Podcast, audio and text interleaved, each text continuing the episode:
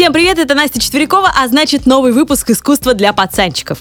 Месяца не прошло, а мы снова готовы. А это все потому, что у нас есть спонсоры, и пацанчики с Патреона также неустанно донатят нам. Чтобы с нами замутить коллабу, пишите на infosobaka.talktalk.me. И если хотите поддержать монетой, ссылка на Patreon в описании подкаста. И не забывайте, что теперь нас можно не только слушать, но и читать. Книга искусства для пацанчиков по полочкам уже во всех магазинах. Поехали! Начну выпуск с истории из моей училкинской жизни – о том, как я познакомилась, собственно, с героем сегодняшнего выпуска. Дело в том, что я преподаю в Московском городском педагогическом университете, и вот однажды я читала элективный курс по музыке 20 века. Элективный — это типа на выбор, можешь выбрать, а можешь не выбрать. А, и обычно на него приходят студенты с разных факультетов со всего вуза. Вот у меня так же получилось. И в перерыве между лекциями, может даже, кстати, когда я читала про Скрябина, кстати, выпуск про его вселенский флешмоб есть в пацанчиках, слушайте. Так вот, в перерыве ко мне подошел э, парень, Зовут его Антон Жмурко, он мой студент, и ныне уже добрый друг. И Антон, он художник по профессии. Его работы, кстати, можно запросто купить в инсте. У меня есть его работа дома, она прекрасна и вообще замечательная. Хочется поддержать его по-пацански, потому что очень талантливый молодой человек. Инст, поэтому его обязательно кину в описании. Э, зайдите, может быть, и прикупите себе картину талантливую. А возможно, великого художника в будущем вы просто еще не в курсе. А я вот вижу в нем э, такого. Ну, в общем, не суть. Да, это просто небольшая реклама Антону. Хочу сказать, что э, Антон, он импрессионист по своему э, стилю. И да-да-да-да-да, в 21 веке тоже есть трудяги, которые работают не с абстракцией, не прибивают селедку к деревяшке и говорят, это искусство, я так вижу, да, при этом не умея нифига рисовать. Есть и мастера, которые э, прекрасно владеют техникой. Вот Антон, кстати, такой. Он подошел ко мне и притащил мне э, показать каталог выставки аж 1992 года художника Фешина этот каталог был прекрасен, честно. Каталог, ну вы знаете, да, что если вам понравилась выставка, то в сувенирной лавке музея чаще всего можно приобрести каталог этой выставки, оставить в памяти и на книжной полке у себя дома вот каталог. Там картины с этой выставки, собственно, и описание. И вот так я впервые познакомилась с Фешным. Я всегда говорю, что я учусь у своих учеников и студентов в большей степени, наверное, даже, чем они у меня. Нет, я шучу, конечно, они у меня тоже учатся, но я у них очень много беру, и иногда вот прямо в прямом смысле слова. Иногда в переносном, но вот иногда просто в прямом. Так что, Антон, огромное тебе спасибо за то, что ты помог мне с материалами в подборе к этому подкасту и вообще, что познакомил меня с Фешиным. Я честно признаюсь, что я не знал ничего и кто это такой до того момента, пока я не познакомилась с Антоном, а это было несколько лет назад уже. Тут безо всякого стыда, пацанчики, потому что, во-первых, не стыдно не знать, стыдно не хотеть знать, а во-вторых, потому что в России Фешина только сейчас открывают, можно сказать, заново открывают. А, а вот в Америке он национальная гордость. Ну, собственно, как и другие иммигранты, типа Рахманинова или Стравинского. И сегодня я хотела бы поговорить об этом удивительном художнике, чей цвет пробирает, ну не знаю, до мурашек просто, чьи такие смелые мазки — это не то, что технически какие-то выверенные особенности, а скорее такая интуитивная эстетика. Ну, в общем, очень интересный он художник, и давайте мы с ним будем знакомиться. К тому же есть повод. В Третьяковке до 22 августа 2021 года в инженерном корпусе будет проходить выставка его работ. Сторис с монтажа выставки уже есть в актуальных в моем инсте Насте 4Ч. И я хочу поблагодарить и благодарочку отправить искренне Свете Зубрицкой, СММ-сотруднику Третьяковки. Светочка, спасибо огромное, что познакомила меня заново. Мы уже были знакомы до этого, но все-таки с куратором выставки Надежды Александровны Мусинковой. И огромное спасибо Надежде Александровне за то, что она прогуляла меня по выставке раньше всех остальных, между прочим, еще на монтаже. Это просто мой первый монтаж выставки был, поэтому я этим прям горжусь страшно. Большинство э, его работ, работ Фешина, хранятся в США. Но у нас они тоже есть. Вот э, те, что на выставке сейчас, они прибыли из Казани, например. Есть в Третьяковке пара работ, в Русском музее в Питере, э, в Музее Академии художеств в Питере. Э, и главное, что Фешин есть по разным городам России. Даже в моей родной Вятке, в городе Киров до сих пор его называют, хотя Вятка. Э, будем стараться привить это имя публике. Так вот, эм, в Вятке тоже есть замечательные работы фэшена. Поэтому ищите, и при желании с ним можно познакомиться и в городах, в которых живете вы, не обязательно в столицах. Большинство его работ, как я уже сказала, хранится в США. Но но можно сгонять и, например, в Таос. Э, это город на границе с Мексикой в Америке, где есть дом-музей фешена. Да, Ребят, я знаю, я в курсе, что мы не можем сгонять, поэтому нашла для нас с вами на YouTube прогулку туда с одним очень прикольным художником Вячеславом Короленковым. Э, он э, сделал такой YouTube-сюжет, который называется Message of Fashion. Э, или Fetching, почему-то всегда пишут на английском, Fetching вместо Fashion. Но суть в том, что такое послание от фэшена. А, он съездил в Таос, э, и вот прямо такой живаго э, влог, как он съездил. Мне очень понравилось, мне очень зашло, тем более, что он так э, с любовью с такой о нем говорит. Ссылочку вам на него дам. А вот э, что касается моего личного знакомства с Фешиным первого, вот прям когда я смотрела его картину, да, это было на э, Сотбис, московское отделение аукционного дома Сотбис есть, кстати говоря. Э, оно находится во дворах напротив э, манежа вот прям через дорогу, если перейти, вот библиотека имени, имени Ленина остановка, э, вот как раз там во дворах есть э, это отделение. И иногда перед тем, как продавать с молотка уйдут какие-то шедевры, да, вот перед тем, как их продать, они выставляют и делают небольшую выставку. Туда можно прийти посмотреть поэтому вот так я попала на такую выставку, и там, среди прочего, была работа Фешина, какой-то портрет, я уже не помню название, но э, я помню, насколько он меня вдохновил. А еще я поразилась тому, что работы Фешина продаются дороже, чем работы, например, Айвазовского на этом же аукционе. Поэтому я думаю, ничего себе, какой интересный художник, да?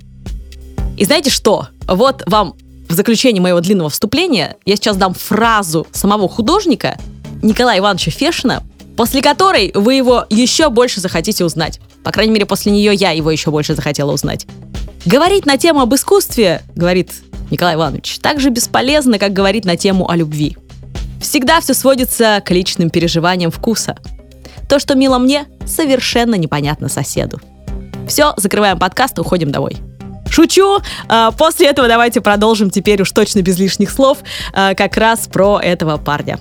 А ссылку на его рассуждения об искусстве, потому что они тоже очень интересные, особенно для художников будут интересны, я думаю, э, я оставлю вам тоже в описании.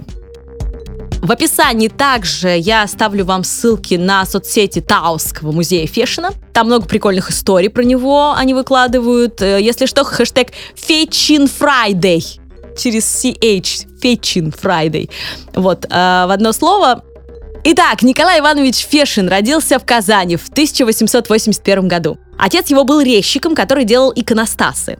Как я обычно говорю, что все из детства, тут такая же опять история. Все из детства. Дело в том, что когда Коленьке было 4 года, он заболел менингитом.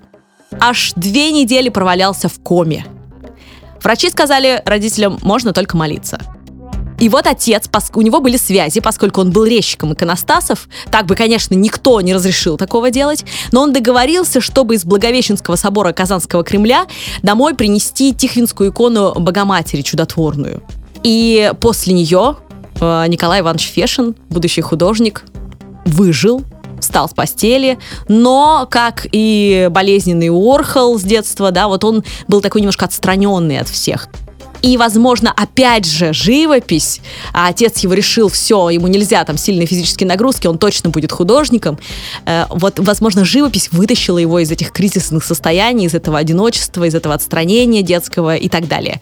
Поэтому э, смотрите, как опять история все из детства здесь вот сработала. Так вот, у отца Фешина, как я уже говорила, была иконописная мастерская, и он сам был неплохим не только резчиком по дереву, но и художником. Но вот только зарабатывать он не умел и скитался по деревням в поисках приработка, а семья при этом оставалась в городе в реальной нужде. Сам Николай Фешин вспоминал, что первый заработок ему принес чертеж иконостаса, сделанный в 13-летнем возрасте. И на эти деньги, а было это 10 рублей, ему сшили первый школьный костюм.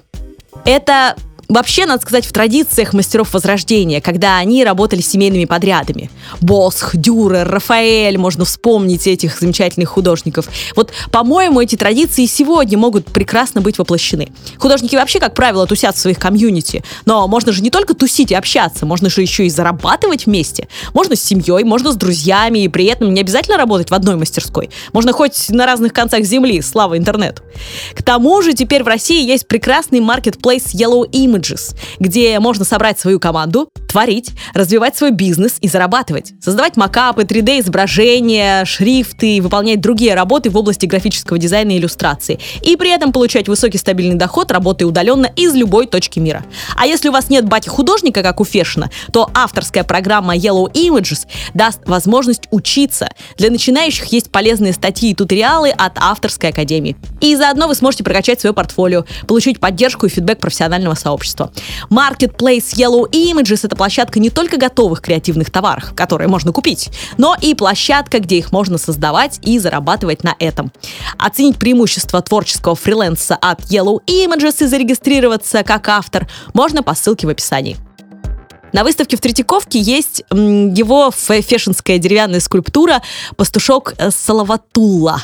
Вот видно сразу, что он очень здорово работал с деревом, да, то, что ему привил отец как раз. Эта работа где-то начала 1920-х годов. Она находится в Казанском музее, вот оттуда она к нам приехала сейчас в Москву. Э, этот пастушок был э, настоящий человек, то есть невыдуманный какой-то персонаж. Он пас коров, возможно, и корову фешиных. Кстати, без этой коровы они бы в 20-х годах с голоду точно умерли, потому что годы-то были тяжелые. И вот эта удивительная работа. Видно, что лицо пастушка с физическими особенностями но оно настолько излучает какое-то добро, тепло, отзывчивость, что вот сразу располагает в этой и других работах, э, где он работает с деревом, проявляется ну, потрясающее мастерство резкие, э, которое ему, конечно, передал отец. И даже дефекты дерева Фешин умело превращает в художественное, в такое эстетическое. Ну, кстати, эм, о Фешине как резчике. В его доме в Таусе все сделано его руками. Филенки на дверях и дверцах шкафов, э, кровати, ну и прочее. Посмотрите видос, который я вам рекомендовала, увидите сами. И, кстати, э, Фешин, как и, например, Поленов, э, его современник, были прекрасными архитекторами. Ведь вот тот дом в Таусе э, был построен по проекту Фешина как раз и в стиле таусских домов. Потому что там вообще э, в Таусе очень необычная архитектура. Э, ну и, кстати, дом Фешина признавался лучшим то ли в регионе, то ли вообще в Америке в свое время. Так что очень круто.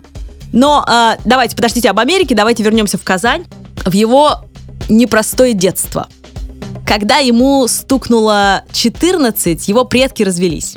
Ну, развелись и развелись, да, вроде бы. И Фешин остался один. Мама рванула от безденежья на родину в Кострому, отец скитался в поисках заработка, но, правда, у него был дядя, владелец скипидарного завода в деревне Кушня или Кушня, не знаю, как правильно. Именно из этой деревни и ее окрестностях, где живут марийцы, частенько мы будем встречать образы народные в его картинах. Запомните этот факт.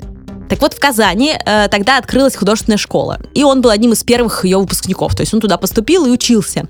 Э, сохранились его работы того времени, например, работа «Беспризорник» 1890-е годы, гуглим. Э, работа находится в Национальной художественной галерее в Казани. Если учесть, что он жил в проголодь, в каком-то заброшенном доме, то есть, то это очень автобиографичная такая картина. Прям вот, как говорят, э, сирота казанская, да, вот это вот про него, вот правда про, него. И такой казанский баски, можно сказать, тоже, да, вот с детства э, в каких-то заброшках, э, хорошо, хоть дядя был там и так далее. И вот в 900-е годы он отправляется в Питер – и поступает э, со вторым э, результатом, между прочим, это очень круто, в Академию художеств, где впоследствии он стал учиться у Ильи Ефимовича Репина, и именно Репин знакомит его с импрессионизмом. Сам Репин, надо вам э, тоже о нем как-нибудь сделать выпуск, потому что тот еще деревенский перчик. Вот сам Репин говорил, что после того, как он увидел работы импрессионистов в Париже, когда он был в Париже, Репин, он понял, что ему надо заново переучиваться и вообще забыть обо всем, чему его учили в академии. И э, у него в этом стиле есть, например, работа Садко 1876 года. Она в Русском музее в Питере находится. Так вот, Репин был э, замечательным педагогом, его очень любили, у него на курсе там по 70 человек было. И не будем забывать, что тот же Серов э, был учеником Репина, Серов, на выставку которого в Третьяковке впервые такая была гигантская очередь, и Путин, по-моему, даже приходил посмотреть. Это все вот репинские ученики. Так вот, Фешина он недолюбливал. Но после выпуска он заявил, что это он был не только лучшим на курсе, э, но и наиболее талантливым живописцем вообще современности, Репин его называл. То есть представьте, как он его высоко ценил. Вот посмотрите в интернете работу Фешина «Выход из катакомб после моления» 1903 года. Она находится сейчас в Музее Академии художеств в Питере. Я, конечно, не знаю, как насчет Репина, но вот э, Поленова его евангельский цикл здесь очень э, считывается, очень похоже. Ну, с другой стороны, Репин и Поленов были корешами, так что тут могло быть влияние. Николай Иванович Фешин э, реально был бедным студентом. Надо сказать, что он питался в бесплатной столовке, а за учебу он вообще не платил, но брал талантом. А чтобы подработать, он рисовал плакаты, билеты пригласительные, оформлял программки балов и прочее. Э, я набирала в интернете так, Фешин, пригласительные билеты, и мне выходили картинки, если что, чтобы вы нашли их.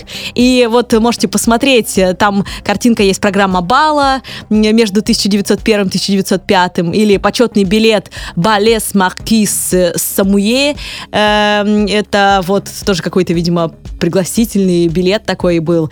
И э, там все такое вот модерновое, в рамочке, с нотами, с фольклорными персонажами, ну, как надо для модерна. Я думаю, что он, конечно, подражал, но это было очень модно, поэтому он умел это все.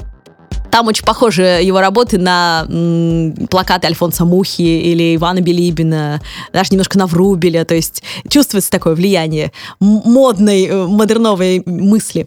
Ну а на каникулы он ехал в марийскую деревушку к дяде и там смотрел за народными традициями, все это впитывал, а потом рисовал. И так появились три его огромных работы – «Капустница», «Обливание» и «Черемисская свадьба». Вот эти три работы, уж точно, если вот скажете фешн, да, нужно портреты его, пожалуй, помнить, и вот эти три работы. Гуглим. Фешин Капустница, 1909 год, находится в м- Музее Российской Академии Художеств в Питере. Она огромная, 2 на 3 метра, даже с лишним. Э, и э, капустница — это очень забавная штука. Ну, знаете, как э, со стороны вот так, если смотреть, как если бы французские импрессионисты поехали в Россию, нарисовали деревенскую сцену заготовки капусты всем миром на зиму, на воздвижение. Это, по-моему, в сентябре как раз происходит. Но это я, конечно, шучу, потому что если бы это были импрессионисты, они бы быстро набросали мазками и ловили бы свет. Им бы все равно было, какие там люди, что там происходит и так далее. Просто бы ловили свет вот ближайший. А у Фешина, конечно, э, круче. У него каждая деталь продумана, потому что сохранилось очень много набросков.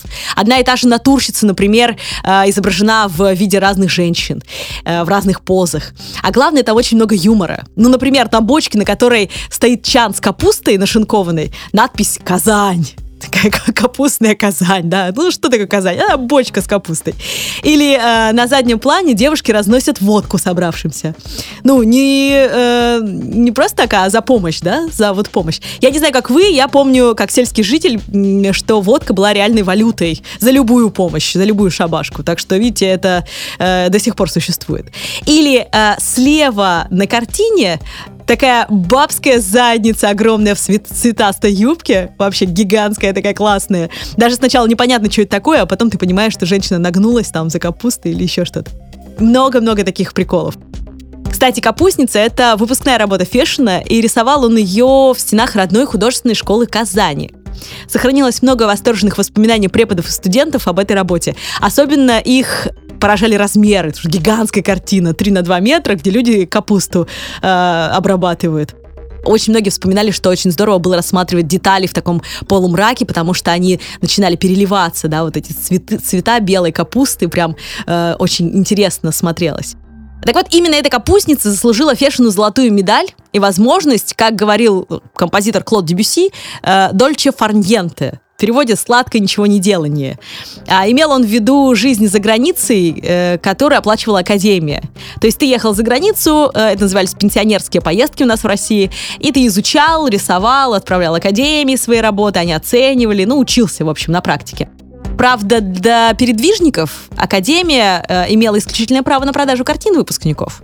Поэтому они их так отправляли. Вот просто я думаю, что у многих может возникнуть вопрос, нифига себе, ВУЗ оплачивает тебе поездку на несколько лет там за границу, вообще нифига себе, вот круто, да? Ну тут, тут не совсем так, потому что было такое. И, кстати, передвижники взбунтовались отчасти и из-за этого, из-за того, что Академия отправляла им с проданных работ какие-то очень маленькие деньги, а художники, ну, творили, да, и отдавали это все Академии. Это было не очень им нравилось, поэтому они э, создали свое передвижническое общество. Так что вот эти идеи высокие, да, о том, что они хотели в народ, это все, конечно, тоже, да, но в первую очередь э, финансовый вопрос здесь играл роль.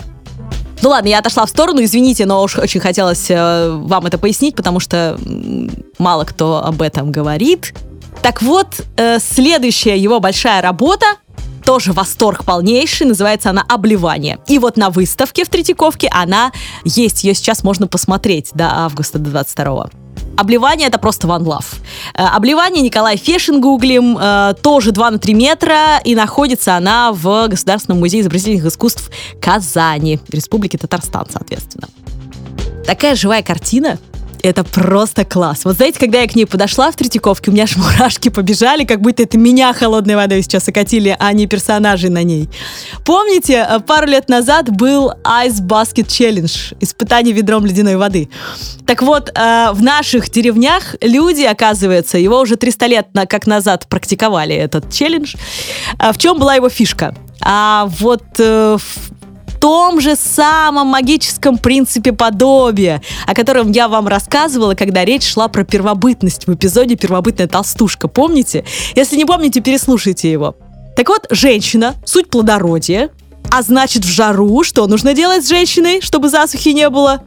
Все логично, да, обливать ее водой, вот колодезной водичкой холодной. И бабе здоровье, и земля кормилица, глядишь, не засохнет. Ну и поржать, конечно, тоже никто не исключал, я думаю.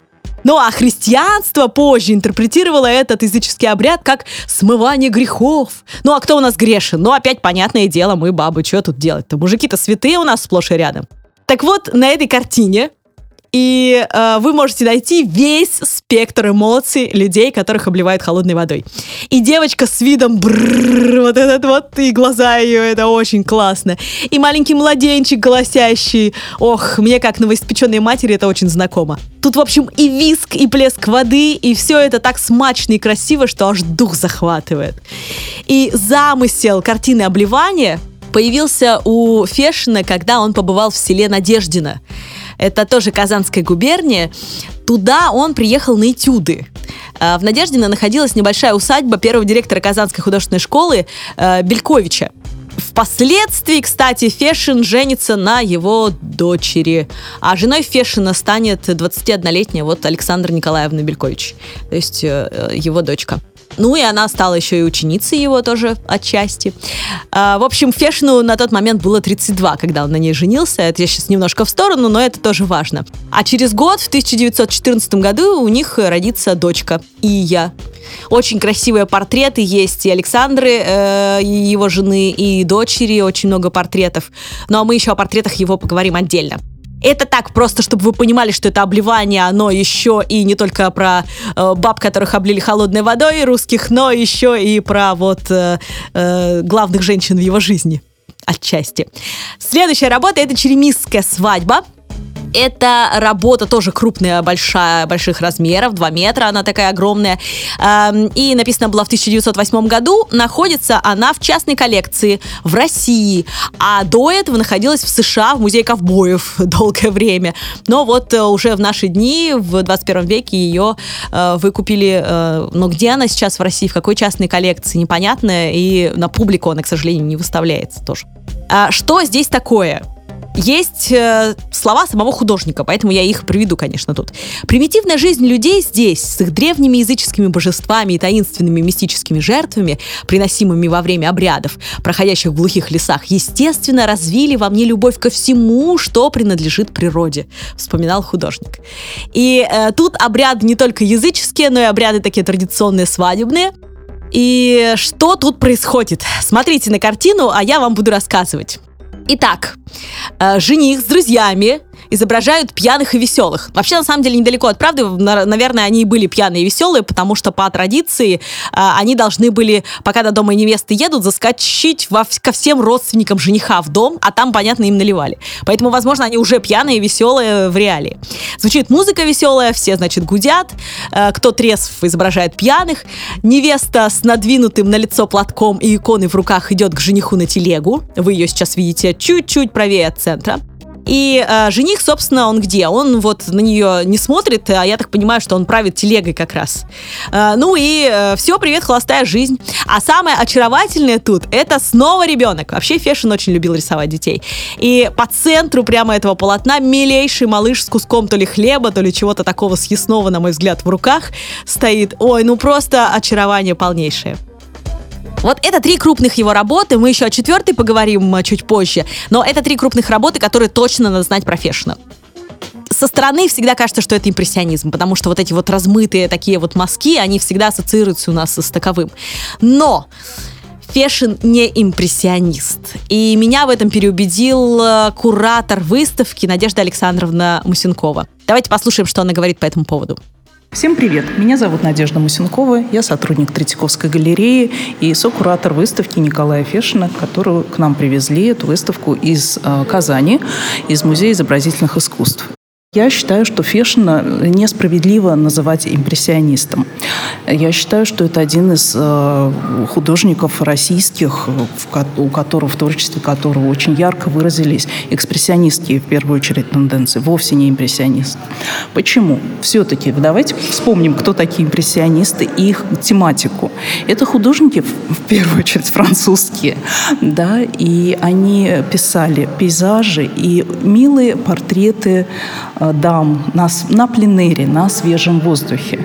Если мы с вами пройдемся по выставке Фешина и посмотрим, у него работ на пленэре, портретов на пленэре мы практически не увидим. Это вот тематический, тематическое отличие. Что касательно его техники, конечно, Фешин, когда начинал работать, импрессионизм, это уже было историческое явление, которое давно закончилось. И в тот момент, когда Фешин вступал в художественную жизнь, экспрессионизм, он в Европе и в России очень ярко себя проявлял. Стиль импрессионизм, он все-таки предполагает э, многоцветие и такие работу мелкими мазками. У Фешина мы видим очень крупные мазки, очень свободную маэстрию кисти. Кроме того, часто он работал мастихином, он наносил краску на это и... такой железный скребочек. Да, совершенно верно. Это специальная такая маленькая лопаточка. И ей очень удобно наносить слой э, на слой Э, очень тоненький, кисть не позволяет угу. такой техники. Благодаря этому слои цветовые, они подсвечиваются как бы изнутри. Угу. И вот это ощущение прозрачности, легкости, оно достигается именно при использовании мастихина. На самом деле его стиль, вот почерк художника называют нон-финита, ну то есть такой неоконченный. Такой же был, например, у Мункой, и его за это очень ругали э, в сообществах, да, в академических. Но здесь важно ему было показать чувствование, да, поэтому Фешин действительно ближе к Мунку, он ближе к экспрессионизму, а именно выражению, да, вот этих вот э, эмоций крайних, э, чем к импрессионизму, как впечатлению всего лишь такому наброску. И он где-то между наверное, импрессионизмом, между экспрессионизмом и между реализмом. Вот на грани он работает, такой интересный художник. Э, например, посмотрите, кстати, про Нон Финита, его работу «Дама в лиловом» 1908 года. Она, кстати, призовое место на Всемирной выставке даже получила. Вот видите, она как будто не оконченная, как будто оставлены белые куски, хотя они вроде бы закрашены какими-то мазками. Но вот ощущение, что она не закончена. На самом деле, вот она, это такой стиль художника. Портреты Фешина, как я уже говорила, это вообще отдельный разговор, на несколько диссертаций причем разговор. И знаете, американские индейцы до сих пор считают, что фотография может украсть душу человека, поэтому они не очень любят фотографироваться. Так вот, э, это можно сказать и про фешинские портреты. Вот через них реально проникаешь куда-то вглубь изображаемого. Честно. Например, возьмите и зацените портрет Вари Адарадской – Николай Фешин, 1914 год, в Казани тоже находится эта работа. Она есть на выставке сейчас в Третьяковке. Эта э, девочка, это племянница его спонсора, подруги и ученицы Надежды Михайловны Сапожниковой. Ее портретов, кстати, тоже предостаточно и на выставке есть. сразу видно девочка с характером. Посмотрите на нее, э, на эту Варю Адорадскую. Фешинская такая девочка с персиками. Вообще, честно говоря, если сравнить ее с Серовской э, девочкой с персиками, не ясно, кто и победит. Фешинская очень сильная работа. Оба портрета прекрасны. И вот посмотрите, какой у нее целеустремленный, сильный взгляд у этой девочки. Она сама вспоминала, что у нее аж ноги затекли сидеть на столе, пока он ее рисовал. Но она высидела, да. Кукла рядом с ней стоит, не на руках, потому что девочка сказала Феш, ну я не маленькая, не надо со мной в куклы играть, я не хочу тут вот с куклами. То есть, видите, видно прямо характер этой девочки вот через этот портрет. Очень интересно. Или одна из самых невероятных портретных его работ это «Дама за маникюром», портрет мадемуазель Жермо. А, она в девятнадцатом году, кстати, ушла за 3 ляма долларов на аукционе в Лондоне. И она просто восхитительна. И она такая, знаете, смотришь на нее со стороны и думаешь, какая легкомысленная барышня, если не знать историю ее создания. Представляете себе Казань, за окном холодной Казанской художественной школы, революционный 1917 год. И э, дальше воспоминания как раз Фешина. Толстые каменные стены промерзли насквозь а холод внутри был непереносимым. Мы рисовали и писали в пальто, варежках и валенках.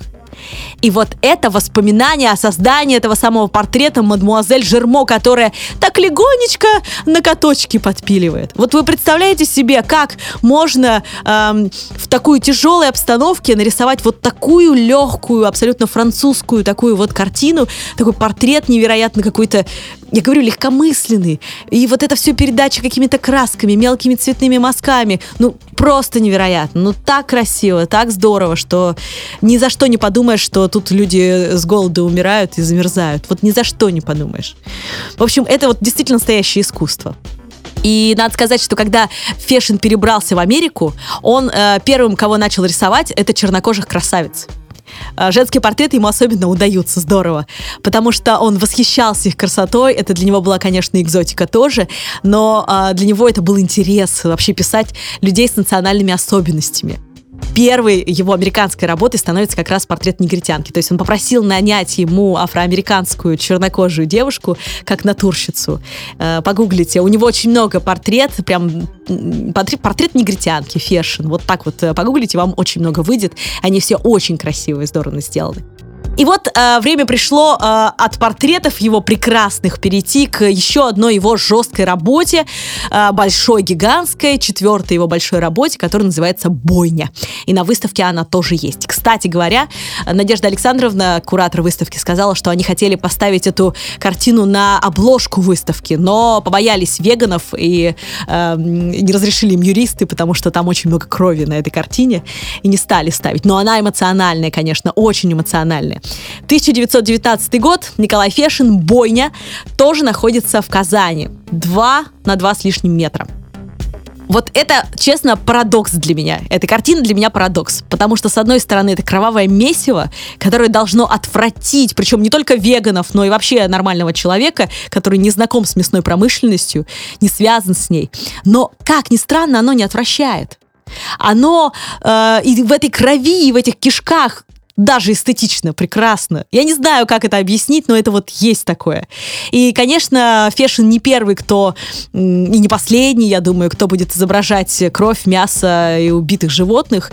И сразу на ум приходят работы Пабло Пикассо, обожавшего кориду, и работы старых мастеров, там какие-нибудь мясные натюрморты Франца Снейдерса, э, их, кстати, полно в Эрмитаже, или туши Бекона, о нем есть эпизод про лондонскую школу, или распиленные туши в формате Малине, как у Демьяна Херста. Погуглите работу «Разделенная мать и дитя» Дэмиан Херст. Ну, это погуглите те, у кого нервы крепкие. Если не крепкие, лучше не гуглить вообще. Но вот на работе Фешина понимаешь, что это да, это будни мясников. Это будни детей мясников, которые тоже есть здесь на этой картине, и для которых это повседневность. Несмотря на то, что полотно было написано под впечатлением от реально увиденного художником убоя скота, причем там целое стадо э, убивали тогда, э, еврейский способ называется, это когда разрезают горло э, шуть какая, да, вот животным, да. Он был в поездке, еще совсем юный был, он был в поездке по Южно-Енисейской тайге, и вот он э, видел это все.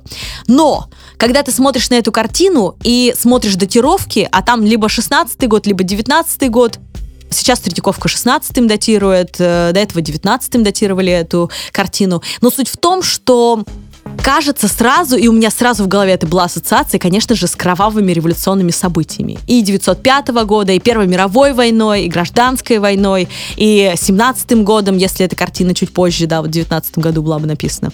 Конечно, бойня это такая сразу становится метафора того времени. Я спросила, кстати, у Надежды Александровны, правильно ли я думаю, она сказала, что, скорее всего, действительно так. И мне очень нравится фраза про революцию, которую написал сам Фешин. И вы знаете, это не то, что писали его коллеги, другие художники и поэты, которые поддерживали революцию. Он очень хорошо все понимал. Вот смотрите, что он пишет. Он пишет. Люди, вдохновленные идеалами, взялись перестраивать страну, торопясь разрушить старое, не имея ни физического физических сил, ни необходимых знаний для изменения старого ради незнаемого нового. Вот, ну, прямо в точку сказал. Вот прямо в точку. Так что бойня, возможно, это не просто репортажное полотно, а вот такой намек на реки крови и множество жертв в жизни страны, которое очень хорошо понимал э, Фешин. Вот, вот он очень хорошо это все понимал. Вернемся немножко к его биографии. После своих заграничных поездок Фешин возвращается в Казань и там преподает. Его очень любили студенты, на которых, по воспоминаниям, он э, нисколько не давил, э, не напирал, наоборот, поддерживал, подходил и просто начинал рисовать, показывать, как надо.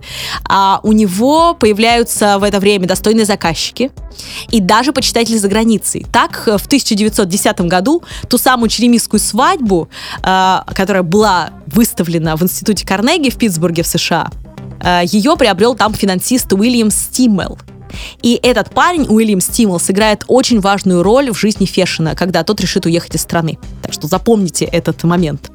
Собственно, произошло это э, в 1923 году. Фешин писал так. Нужно сказать, что я и моя семья меньше других пострадали от жестокости революции. Некоторые мои ученики неожиданно оказались на ответственных постах в новом правительстве. Один из таких учеников в самый разгар войны побеспокоился обо мне, чтобы меня не трогали. И я был под защитой. Такое внимание было очень ценно, поскольку в это время я жил со семьей в Васильево, в лесу, почти рядом с линией фронта. Зимние поездки между Казанью и нашим деревенским домом были по-настоящему опасны. В 1919 году людей безжалостно косил голод и тиф. Мне случилось видеть, как ранним утром из госпиталя напротив школы отъезжало несколько повозок, груженные голыми скрюченными скрюченными телами, небрежно прикрытыми рогожей. В этом году я потерял отца, он умер от тифа. Через несколько месяцев умерла моя мать. То есть вы понимаете, что у него никого не осталось. Вот одна из причин, почему он тоже уехал спокойно, да, потому что у него никого не осталось здесь. Это во-первых. А во-вторых, э, ему приходилось прогибаться под власть, как и остальным.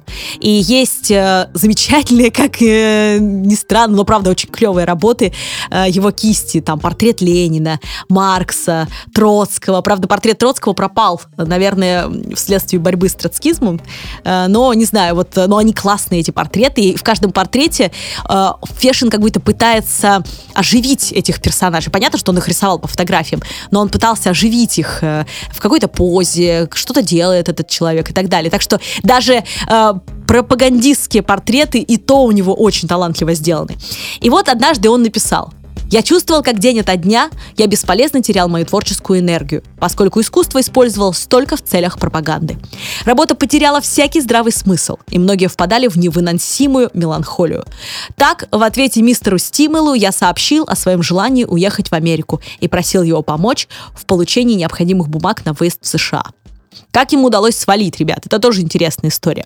Дело в том, что в Казани, э, как и во всей России, тогда был лютый голод. И с 21 года в Казани была открыта деятельность гуманитарной помощи компании American Relief Administration, ARA. Ее сотрудники э, стали заказывать Фешну свои портреты, за который художник брал стандартную цену. У него была цена 250 миллионов советских рублей. 250 миллионов, ну, понятно, раньше был другой курс, не то, что сейчас. По долларам это примерно 50 баксов равнялось. И э, вот так через краевого уполномоченного этого АРА, этой вот организации, э, Орна, э, Фешин э, возобновил переписку с вот тем самым стимулом. И они помогли ему перебраться с семьей в Штаты. И сначала им снимали трешку в Бронксе, потом просторную двухэтажную квартиру на 67-й Западной улице, вообще недалеко от Центрального парка. И Фешин написал портрет э, своих благодетелей, в том числе и Джека Хантера, который помогал ему с документами. Кстати, с недавних пор портрет Джека Хантера находится в Русском музее. И в Русском музее это была первая его э, работа американского периода. Так что, видите, у нас не было просто этих работ, мы многое о нем не знали, вот и все. Фешина поселили в райончике, где работали и жили художники вот его спонсоры, эти благодетели. И он давал мастер-классы. Но поскольку он английского не знал, он работал с переводчиком. А его жена переводила на французский его слова, а там уже кто-то на английский переводил. Поэтому, возможно, не все понимали, что он говорит э, ученики. Э, но один из них, художник Дин Корнуэлл, вспоминал, что как преподаватель Фешин скорее излагал философию искусства, чем просто учил техники. И э, Фешин в итоге все-таки стал преподавателем Нью-Йоркской академии искусств. Он э, преподавал не очень долго, потому что американцы э, ему не нравились как ученики. Он говорил, что они довольствуются внешними эффектами, а если я правлю работы подхожу, то они просят их подписать. Типа, это уже он сделал, а не они. То есть ему сложно было найти с ними общий язык. Но он э, все равно включился в процесс и э, начал выставляться, начал много работать. Он выставлялся, например, в на выставках вместе с Кандинским, вместе со своим однокурсником Бурлюком, ну и с другими художниками, которые мигрировали. Э, и в 24 году в Чикаго уже была его персональная выставка. То есть в 23-м уехал, в 24-м уже персональную выставку его замутили э, вот его эти благодетели. И он очень много писал портретов, в том числе, конечно, и богачей, и, например, актрис. Есть э, портрет Лилиан Гиш, например, в его исполнении. Но в большинстве своем он рисовал э, свою дочку и жену. Очень много их портретов, они все очень с любовью написаны, очень нежные, живые. Просто гуглите э, фешин, портрет дочки, жены, и вы найдете огромное количество этих работ в интернете. А вот в 26 году у него обострился туберкулез. Но у него с детства было слабое здоровье. И врачи ему посоветовали поехать в Таус, потому что это было климатически очень приятное такое местечко, теплое, на границе с Мексикой, как я уже говорила вам. И помимо того, что тут была необычная архитектура, и что местечко это было мистическое, со всякими индейскими верованиями и штуками, э, возможно, ему это очень нравилось. Возможно, ему напоминало это традиции народной марийцев, которые он знал с детства. К тому же, э, еще в 20-х годах Таос стал художественной колонией, которую основала знаменитая э, меценат и светская левица Мэйбл Джордж э, Лухан. Или Лухан. Э, и летом 27 -го года Фешины покупают землю, и 6 лет они строят там прекрасный дом с мастерской. По, я уже говорила, да, по как раз э, разработкам самого Фешина.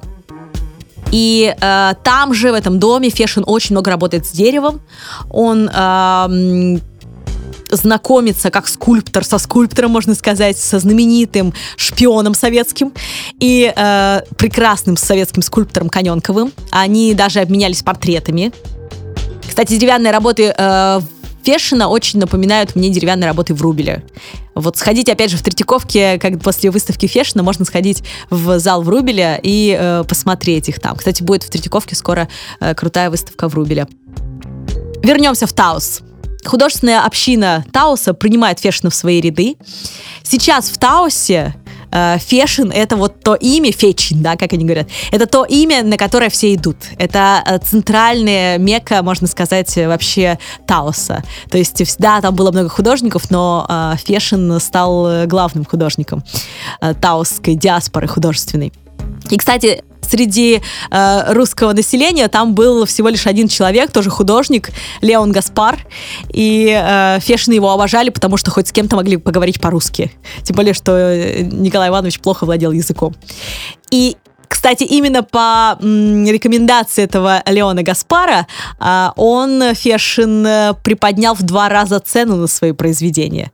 И поэтому получил солидную материальную выгоду. То есть тот, видимо, ему сказал, слушай, ты что-то дешево, продешевил, надо в два раза поднять цены, и тогда точно все зайдет. И так и бывает чаще всего, как только ты задешево продаешь или бесплатно, никому нафиг не надо. А потом хоп, и сразу таки, о, дорого, надо брать. Да, вот поэтому.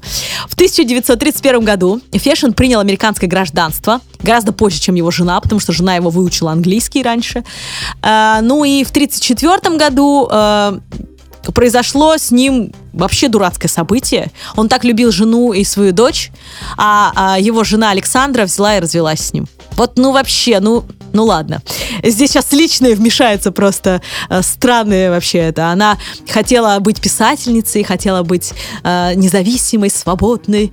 Он ей оставил дом свой таусский, великолепный, представляете себе?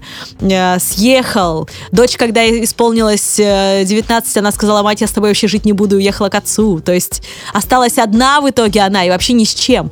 И знаете, э, что круто? Что воспоминания об Александре Фешиной попали в книгу «Одноэтажная Америка» Ильфа и Петрова. Прикиньте, вот она писательница. Вот единственное, чем она прославилась, я думаю, вот этим самым. Итак, немножко Ильфа и Петрова почитаю, никогда не лишним. Он рассказал нам, э, что из двух тысяч тауского населения около 200 человек — это люди искусства. Они пишут картины, сочиняют стихи, создают симфонии, что-то ваяют. Сюда манит их обстановка, дикость природы, стык трех культур — индейской, мексиканской и пионерско-американской, а также дешевизна жизни. Недалеко от нас сидела маленькая дама в черном костюме, которая часто смотрела в нашу сторону. Она глядела на нас и волновалась.